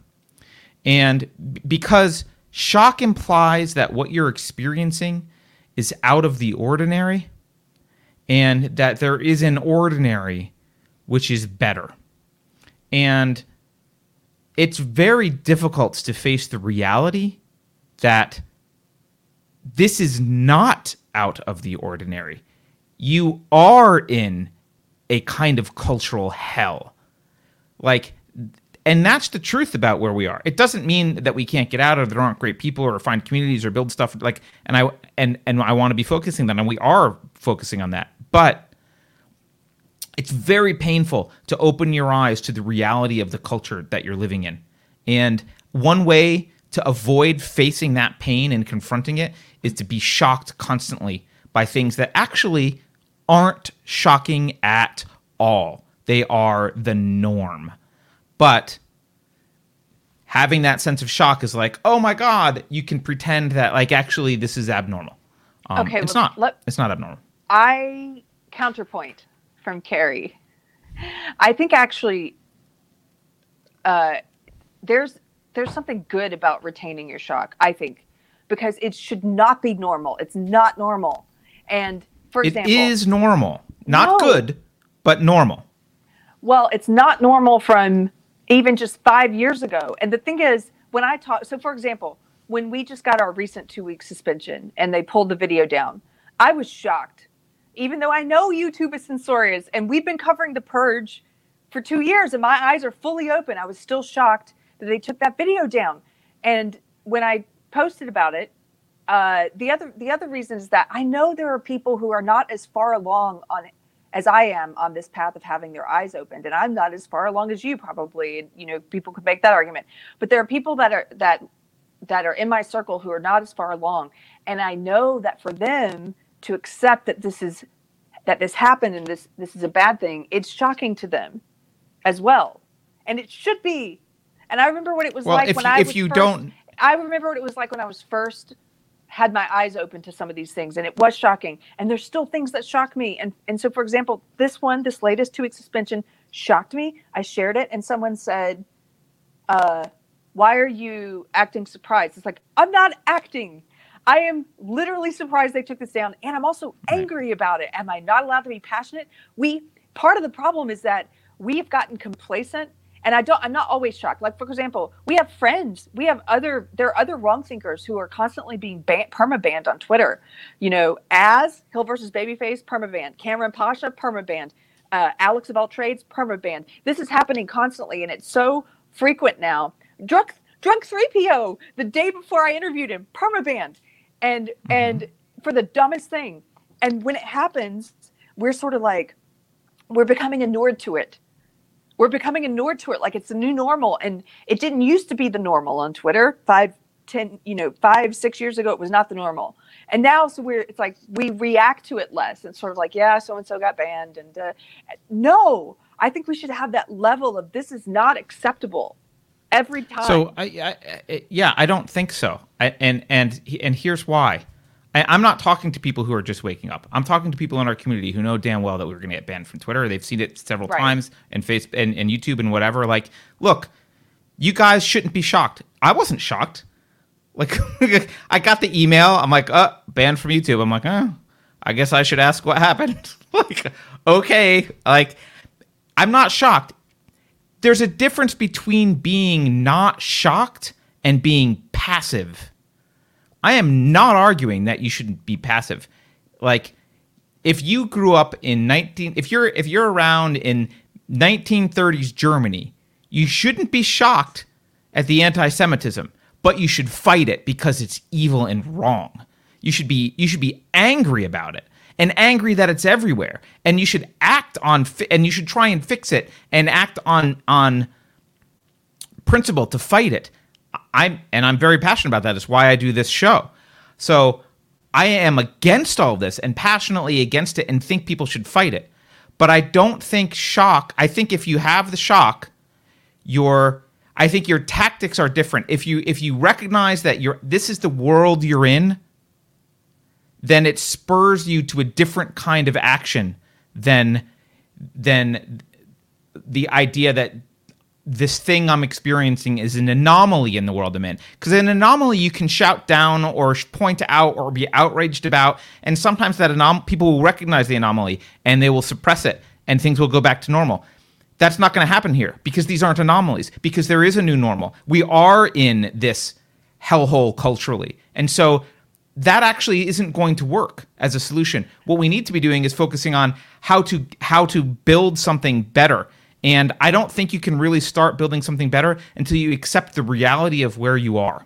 That's my counter counter argument. Yeah, I, don't guess so. I just I, we we're we're probably not going to come to agreement on this because I I think the shock is necessary, and I think we should never lose that and become complacent. And I'm not I shocked think- though. So am I Yeah. am I am I a problem in this? Like I think so, because well, I think I think no, I think I mean, I don't know have- anyone working harder than I am to build a new world. Listen to me, but you don't appeal to everyone, and you don't want to. I'm not talking okay. about PR. No, no. I'm not talking about how to appeal to people. Either. Listen to me. Nobody's going to come with you. You can be shouting in the darkness and you're not going to be convincing people. And maybe that's okay because you're talking to the people, like you said, who already had their eyes open. And that's fine. We need leaders who are just talking to them. But some of us are also trying to talk to people who are not awake yet. I do want to wake more people up. We need more people. We need to right I, I get that but that this is a that's a tactic about convincing people not about psychological health right so i'm i'm as a tactic being outraged may in fact work be i mean it clearly works on twitter and with clickbait and everything it's like it that does actually work to attract people i'm not arguing that that's a bad tactic i'm arguing that if you're already here and you understand this stuff and you've been on this show like you know watching this show and in the community outrage should subside. Like you should, or shock should subside. Maybe not outrage. You can be morally outraged, and I s- actually still am. Morally outraged. So are you. Yeah, I me know too. you are. I am, but I'm not shocked. There's a difference. I'm morally outraged, but I'm morally outraged at at at YouTube every single day. I'm not shocked when they do something that's like, yep, I am shocked another when they thing. when they push it further. And I'm not going to stop being like, oh, I guess I should. I am shocked every time it escalates. When they put us in actual gulags, I will still be shocked, even though I know, you know what I mean? Like, I will still be shocked when it escalates each time. Well, so, I, look, I I don't want to get to the gulags, and and I think I I think being able to predict that that's what's happening might spur some people to act to stop it from happening. Um, and if you anticipate something, you're less likely to be shocked. Like if someone sucker punches you, that's a lot different than if you know the punch is coming and it's telegraphed, right? And I'm saying the punch is coming. They've been telegraphing forever. So yeah, defend yourself, punch back, like block, move, whatever. Like yes, have the fight. Be outraged that they're punching you, but don't get sucker punched because you're just not paying attention if you're getting sucker punched constantly. Uh, don't I, know if just want to say, uh, G-Man says, "LOL, I'm loving this. Good, I'm glad." But Pirate Tomsky says, "Beverly, can tell our channel, Mom and Pop, not to fight?" Uh, and then We're just both passionate having a the yeah, having We're not. different agree, Yeah. yeah. different perspectives. And then um, Matt Deckard says, "We can save them. We can save them all, but we can't. We can only save those who get burned." Uh, Little Ragamuffin says, I'm still shocked daily. And I often say, I don't know why I'm still shocked at this. Yeah, that's me. You're not pretty similar. And then this one, I just want to read this one because this is probably true. Dario says, I would say it's different levels of naivete. To us who've, who've seen many people do double talk and double speech, we aren't surprised or shocked. It seems to me Keri is still new to this. Yeah, also, I still have a, and I think this is probably a good thing, and I don't want to give it up entirely, but I still like, to, I just assume people are coming from a good place and that they're operating in good faith, even though logically I know that's not true and that's not most people. So it still shocks me when I see people so divorced from truth or from, like you said, Carter, they don't, they say things they don't mean. Why? Of course they do. Yeah. I mean, imagine, imagine here. We'll take it to another level beyond me. Imagine someone like, uh, whether what, you think about it or not is irrelevant. Imagine someone like Ayn Rand who wrote a book about in the what 40s. I guess she wrote this, 50, 40s. I think it was 40s about the United States completely falling apart and disintegrating, and like it slide into collectivism. She would not be shocked at today. She would be angry. But she, she she would have been if she were alive today she would be saying i've been telling you this for 80 years. Like what what the hell guys? I've been saying that this will happen for 80 years. That's what she would be saying. Um and and there definitely are you know i'm not like it's been probably 20 years since i've been shocked that we move to the left constantly and to more socialism and more collectivism. Like I got over that. You know, there was a time in politics where it was like, this time, this time we're gonna government's gonna get smaller and uh, oh my god, I'm shocked. They did it again. They expanded and like eventually I'm like, oh, I get it. We're always moving this direction. I understand. Like, Okay, and now like, if I someone comes up to me now and they're like, "Can you believe the government expanded and they added an agency?" Yes, Yes. I can. hmm Yeah. can, you- can you believe that they wouldn't? Right? That's the that's the thing. So let's wait. Let's do some super chats though. Hold on, because uh, I don't want to. and Oh, there's two, two. There's only two. Okay. Okay, Go so ahead. let me just remind people we are banned from our main channel on YouTube. We are streaming on Odysee, and uh, somebody just said, "Wow, this is a pretty cool achievement." Fopeasy, what a great name! Fopeasy says, "Hey, just pointing out, more of us should start watching the Odysee, especially when they have to stream from their alternative channel. Thirty-three in there now, highest number it's ever had. That's a cool achievement. We unlocked Oh, nice. thirty-three. Cool. Level up. We, I have we have to get better at uh, some of this. I know. Uh, okay, hold on. G Man says uh, he gives us five bucks and says, "Let's face it, it's only a matter of time before you guys get banned from unsafespace.com." to- uh, dot com. Two, Beverly told me some stuff. I don't know what the hell Beverly told you, but the only way we get banned from unsafespace.com, to make it very clear, is if the registrar takes away our ownership of the domain. That's it. That's the only way we get banned from unsafespace.com. And I've not seen that happen even to Parler. Uh, I, I guess it could theoretically happen, but Hey. we're on our own server. Like it's all us. There's nothing hosted. I mean, there is. We have a virtual server, but like we could switch virtual servers in a heartbeat. Um, so that's the only way we get banned from that. Hey, let me jump in real quick. Matt Deckard says, I can't super chat. That's odd. Just a reminder if you're trying to super chat, we are permanently demonetized on our Clips channel, which is where we're at right now. So you can only super chat today if you go to subscribestar.com. There's a little tip jar. Beverly will send us your your star chat from Subscribestar, or you can do uh, you can be watching on Odysee. I think they have super chats there, and uh, you can do one of those two ways. By, by the way, uh, G Man says, "Don't be shocked when it happens, Carter." I would be shocked if it happened now because we're not at the point to get that that uh, that registrars would do that. But I won't be shocked when it happens because we won't be the first one. Like we're clearly going there, right? So yeah, someday that will probably happen. Um, but hopefully we'll have alternate technology. But then maybe we'll have a registrar in China uh, or somewhere where the Wokies can't get to us, and then they'll just have to block it. All right. Uh, John Martin says he gives us ten bucks and says recently Road to Serfdom realized that public health is the new planned economy. I think he meant recently read Road to Serfdom and Oh. realized that public health is the new planned economy. Yeah, Oh, that's a good gosh. observation. Did It you is. Did you see um, Trudeau doing a speech saying we're going to take everything we've learned from our response to COVID and apply it to climate change? And he he basically is just laying it all He's out reading there. chapter two of the Great Reset book, or Yep. Yeah. Okay. Um, yeah. Well, he he doesn't mean everything. We, actually, he's misspeaking. He's going to take everything that they learned about the human reaction to COVID, man, like lockdowns Yes. And and mandates, and apply it to climate change. He's not taking anything he learned about COVID. I would venture to guess Justin Trudeau has learned zero about COVID. Uh, he's only learned about human reaction to government uh, control justified Yep. via COVID. Um, Pirate Tomsky wants me to plug Telegram at the end of the stream. We always post channel updates in there. How about I plug Oh, it now? Go to Telegram.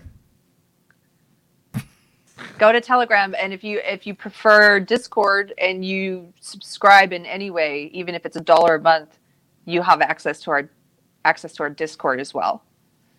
Yes. We're in all Uh, the places. Some people don't. I just someone just messaged me today. They're like, Telegram's got too many messages. I'm I'm leaving the chat, and they kind of said it in a huff. Uh, look, guys, that's Telegram. That's not us. If you're in any Telegram channel, That's what it's, it's- like. It's a shit show. That's what Telegram's like. I actually mostly have it muted because it's a lot for me. But if you want slower speed, go to Discord. It's a little bit more organized. There are people there. You know, you can hang out in Discord. Telegram is like the Wild West before it all got organized. It's like some people love that environment, and I actually I I'd pop in there once in a while because it's too much for me too. But every once in a while, I I walk into the saloon basically see what's happening, and it's just all over. It's like gunshots here and there, and people talking crosstalk. It's crazy. Yeah. If you if you put it down for a day, you come back. There's like a thousand, or maybe not a thousand, but like it's like, what the hell? Just. And even the knitters, the knitter chat in Telegram is almost It's just like- as active as the it's main just chat. active, like- yeah. it's crazy. Some people thrive in that. I go in. Pirate Tomsky's at the bar, at you know, behind the bar at the saloon. He's got it all under control. He's polishing glasses. Pirate Tomsky's pretty good at uh, He's playing he, the he- piano. He, he brings the hammer down on people in Telegram, from what I can tell. So, um, yeah. Johnny Boy Crickjaw says Carter, it's called freedom. Yeah, I'm all in support of it, which is why I'm not bitching about the way Telegram is. I just don't spend a lot of time in there because to each their own, right? I've got my uh, abacus and carrier pigeons, and that's how I'm doing most most of my work in communications. Hey, uh, whatever. All right. Hey, you know what? Maybe we didn't even need to talk about helicopters. I, you know, we were going to talk about helicopters. It was one of the things. The helicopters in question were Blackhawks. Uh, so there's been a lot of stuff going around. The U.S. built spent like left eighty billion dollars worth of equipment in in Afghanistan. Now that's actually not true, as Snopes took pains to point out. Eighty billion dollar number is is the number that came from how much we've spent over time in Afghanistan, uh, and we did take a lot of equipment out. And more accurate estimates are maybe ten million dollars worth of equipment. Now that's still a big number to me. I don't know what your check looks like, Keri, but you know, ten billion dollars worth of equipment. It's you know, I mean, you can't retire on that, but it seems like it's a pretty good start, right? Ten billion. mine's bucks, at you know, mine's at mine's at twenty seven dollars. that right. It's okay, you know. Um, so I live a ca- I live a pretty cash life though. Okay, go ahead. well, uh, a couple. I just a couple things. A few people pointed this out to me, so I wanna I wanna say it. First of all, so so a lot of that eighty billion, not a lot, some of that eighty billion dollars, this was spent to train people.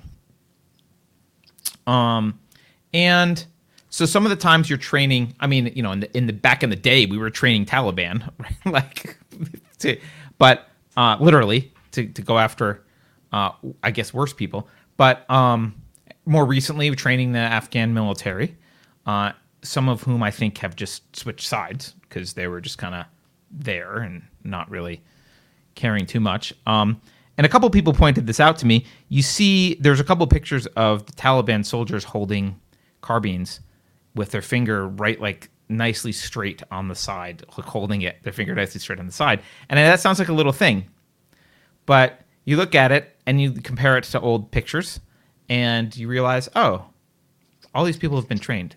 Uh, they've all been trained by the Americans. Um, oh, there goes Keri. Hopefully, it's just your video. They've all been trained by the Americans, uh, and that's kind of training that you don't, you know, you don't get back. You can't take that with you. You can't undo the training. Uh, and we did leave quite a lot of equipment. Uh, so here is a list of actually, if you want to bring this up, you can, Beverly. It's the Taliban Air Force and Inventory Assessment article uh, that's there in in Notion. So pull it up. Uh, we did leave some aircraft. We left 13 aircraft. Um, we left, you know, some of it's some of it's small, like a Cessna, but you know, also light attack aircraft, jet trainers, transport aircraft. We did leave some helicopters. Looks like we left about four Blackhawks, uh, 10 attack helicopters, uh, uh, MD 530F attack helicopters, um, plus some other countries left some stuff, uh, transport helicopters and attack helicopters. We left some unmanned aerial vehicles.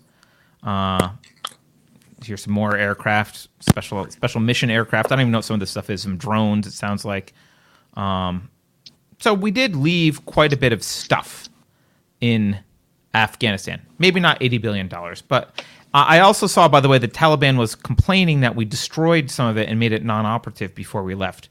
I guess they feel gypped by us pulling out and disabling some of our equipment. So, um, and this doesn't account. I mean, I know there all there also is, you know, there's MRAPs and that kind of stuff. So we did leave. It wasn't eighty billion dollars, but like I said earlier, the estimate's somewhere around. As far as I can tell, the estimate's somewhere around ten billion dollars worth of equipment. And uh, Wow. yeah, wait, I didn't mean for you to share all that in chat. I don't know what you're talking about, Beverly. Oh, it's from Little Ragamuffin. Okay, whatever. Uh, yeah, so we did leave a lot, and we trained people, and I guess we're not supposed to ask the question. I one one thing that I find annoying is that when you try and ask the question like, "What the hell was the purpose?" or you try and criticize some of the stuff, a lot of people get upset uh, as if you're criticizing the people who are in the military who did this, like like the grunts, like you're you're criticizing the people who were on the front lines, and you know, I said this before, but my message to the people on the front lines is you were duped. They used the best part of you, which is the desire to defend this country, uh, to do some crap that shouldn't have been done, wasn't necessary, and they screwed it up. Um, so, you, I mean, ultimately, you're run by politicians. Recognize that you, like, what do you guys think of? Like, I'll just ask anyone that's in the military, what do you think of Congress? What do you think of Biden? Um, you might have liked Trump, uh, although, you know, I, maybe some, some of you didn't. He was only there for four years. What do you think of Obama? What do you think of, of George W? Those were your leaders, and and Congress. Those were your leaders. Um, and we need to be able to criticize them, and we need to be able to criticize their uh, the missions that they send you on, the the military campaigns that they spend your lives and and almost countless tax dollars on around the world. So, uh, yeah, I'm. I don't know. I said this before, but it was you know before I was out for a week and a half or whatever. I we need that that spirit of the frontline military people who want to defend this country. That's a noble spirit. Um, you know, usually you're there for the you know you're doing it for the right reasons. It's a noble thing to want to do, especially to be able to to be willing to risk your life to defend this country. But you need to be able to separate that from what in actuality you were used to do.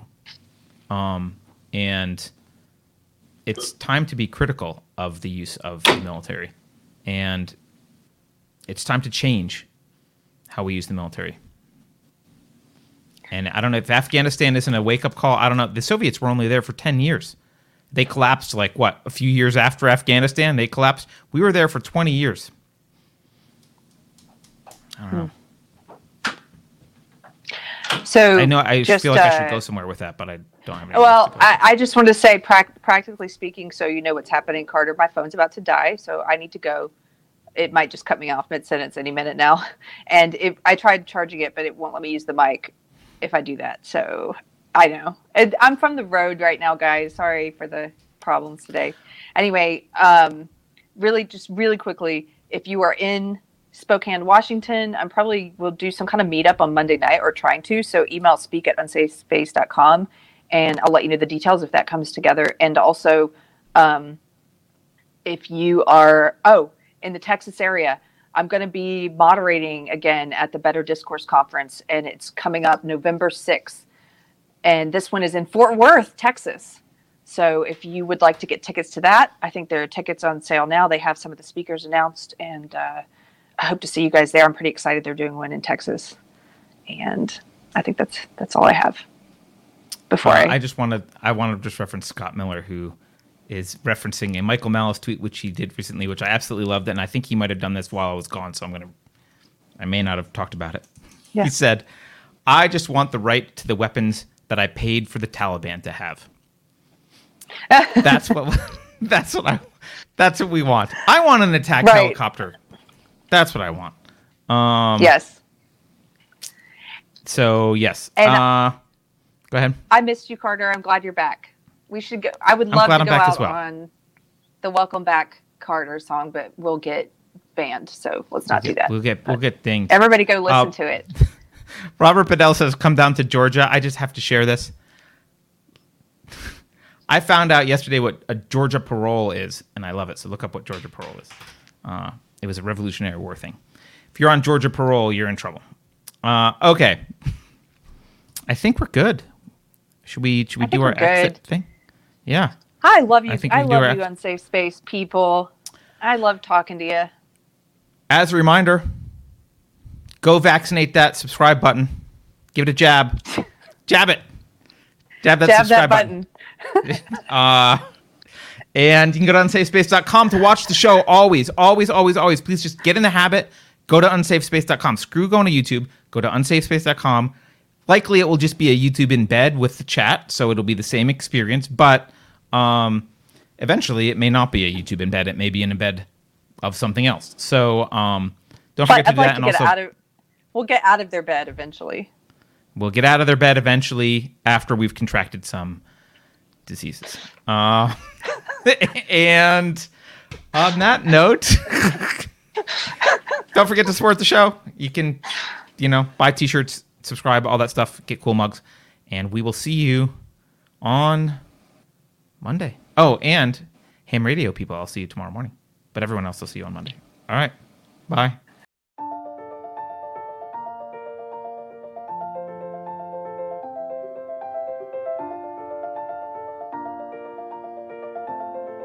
Thanks for watching.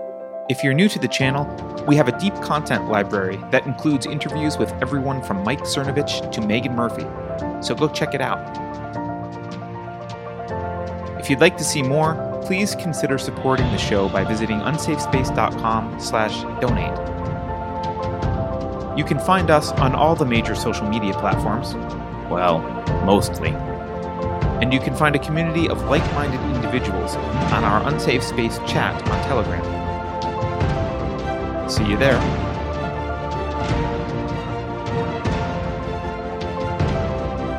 Warning. This is an unsafe space. Dangerous ideas have been detected. The content of this production has not been authorized by the Cathedral. The following co-conspirators have been unpersoned and may be subject to federal entrapment. Research shows that wearing a mask significantly reduces the risk of becoming infected with independent thought. The next war will be nothing like Afghanistan. I promise. If you think about it, no one should be allowed to express opinions. But don't. Think about it, I mean. That's not your job. Thinking has been scientifically proven to be less efficient than compliance. Science, scientific, and scientifically are registered trademarks of the World Economic Forum. Unauthorized use is prohibited. Computer voice Curtis, never mind, that last line is fake news. Please disregard it and return to your safe space immediately. There will be cake.